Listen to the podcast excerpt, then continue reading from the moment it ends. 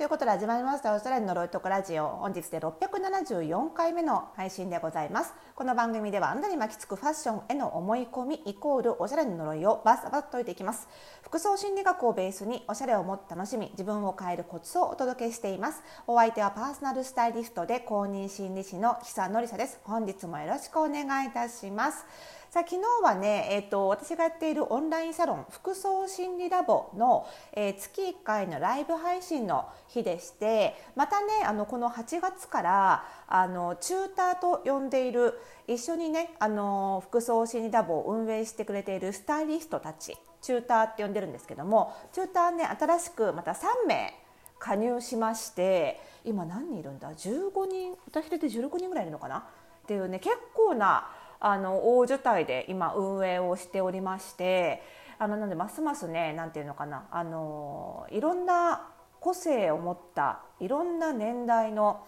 あのスタイリストたちが運営することで、まあ、多様な、ね、あのアドバイスができるようにっていうことでねあの集団で運営をしてるんですけどもまた3人新しく加入してくれたので。でプラスねあのあるメディアさんから取材も入っててちょっとオンラインサロン服装診ラボってどんな感じか見てみたいですってことであの取材の方もあの一緒に Zoom に入っていたりして結構賑やかにね昨日は、はい、お盆前だったのであのかなりこうもう今から休みの方もね結構いらっしゃると思いますし結構参加人数少ないかななんて思ってたんですけど割とそんな感じであの賑やかに、はい、やっておりました。でね昨日のテーマがあの推し活ファッションを考えるということで、まあ、ファッションっていろんな分野がありますけれどもね最近特にこう盛り上がっているのがその推し活をする時のファッション。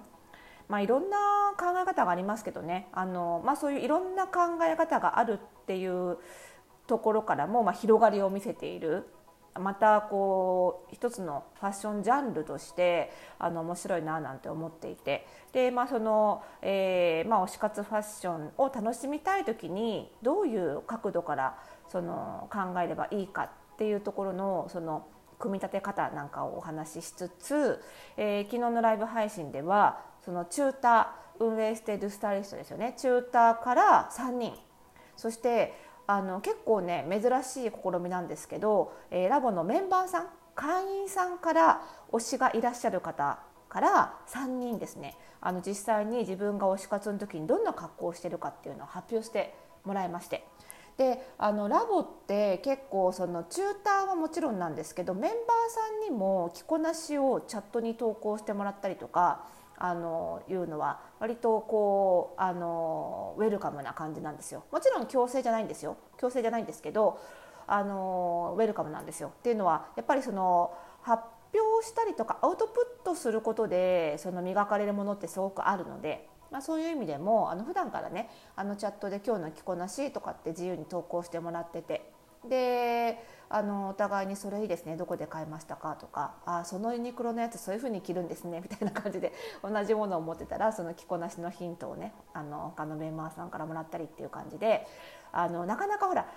オープンな SNS で、ね、インスタ含めですけど、まあ、自分の着こなし投稿してる方いらっしゃいますけど結構やっぱり基本的には勇気のいるものだと思うんですよね。だしやっぱり顔出しはしたくないっていう人も多いと思うんですよ。あのまあ着こなしは投稿してもいいけど顔までは絶対投稿したくないってなるとなんかね帽子とかヘアアクセサリーとかしてた時にその完璧なコーディネートとしてはやっぱり投稿はできないわけなので、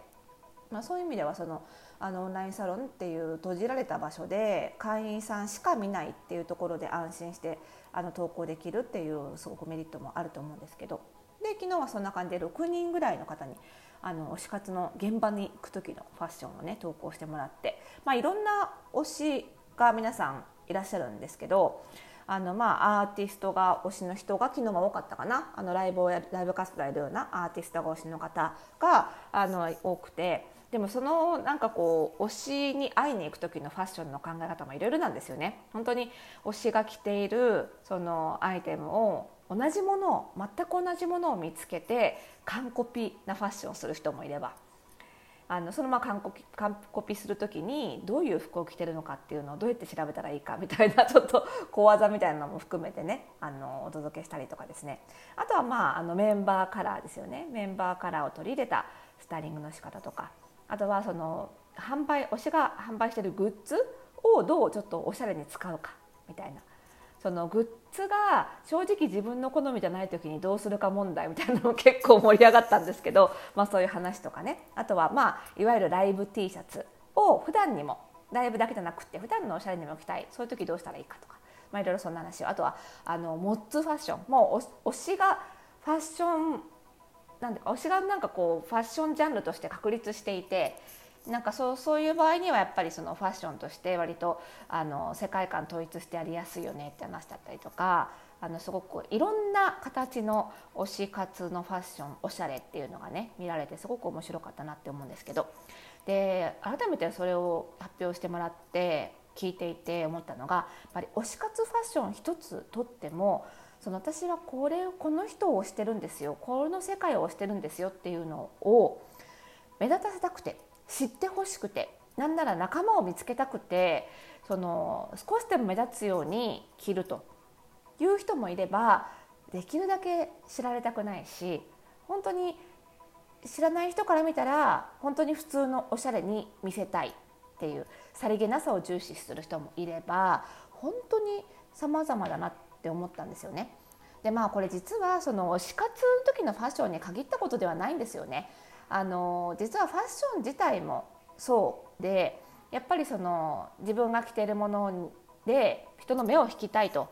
思う人もいればあの極力周りに馴染みたいと思う人もいればそれがその推し活ファッションっていうことに限定して発表してもらうと結構自信を持って言える。私はこの人をしてるってことをそんなに明らかにしたくないからこういう格好をしてますとか。私はいやいやもうできればお仲間がいたらねもう街の遠くからでも見つけてほしいから、ま、目立たせますとかね。言えるんだけどそれがでもこと普段のおしゃれになってしまうとなんかちょっとこう自信なくなっちゃうみたいなね。そのあんまり本当は似合う服着た方がいいって言われてもあんまりちょっとなんかこう華やかになりすぎるの困るんだけど変なのかなこういうのとかね。なんか逆にあの着回しなんか全然考えないでもう本当に自分の好きな個性的な服着たいんだけどこれって変なのかな。やっぱり着回しとか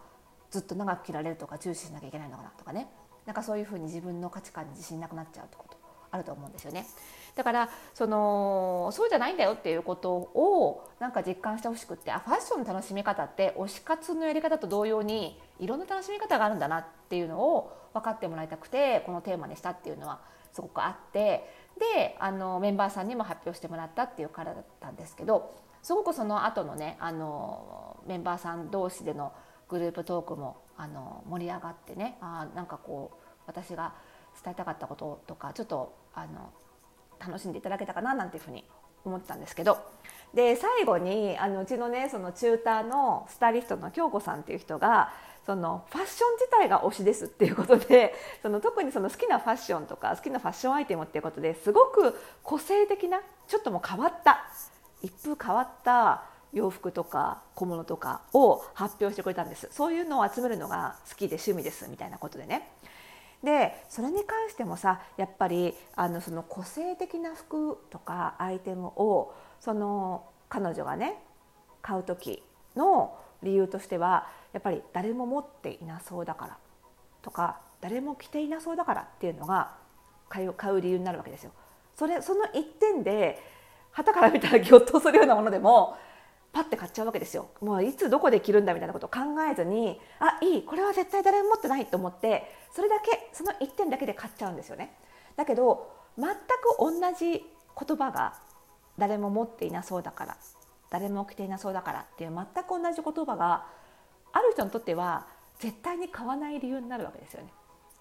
ここがやっぱり面白くって私がファッションが好きなところなんですけどなんかファッショングッズアイテム全般に捨てるものなしっていうかさ言い方悪いんだけどさどんな洋服でも絶対それを好きな人がいてでも絶対それを着ない人もいてっていうのが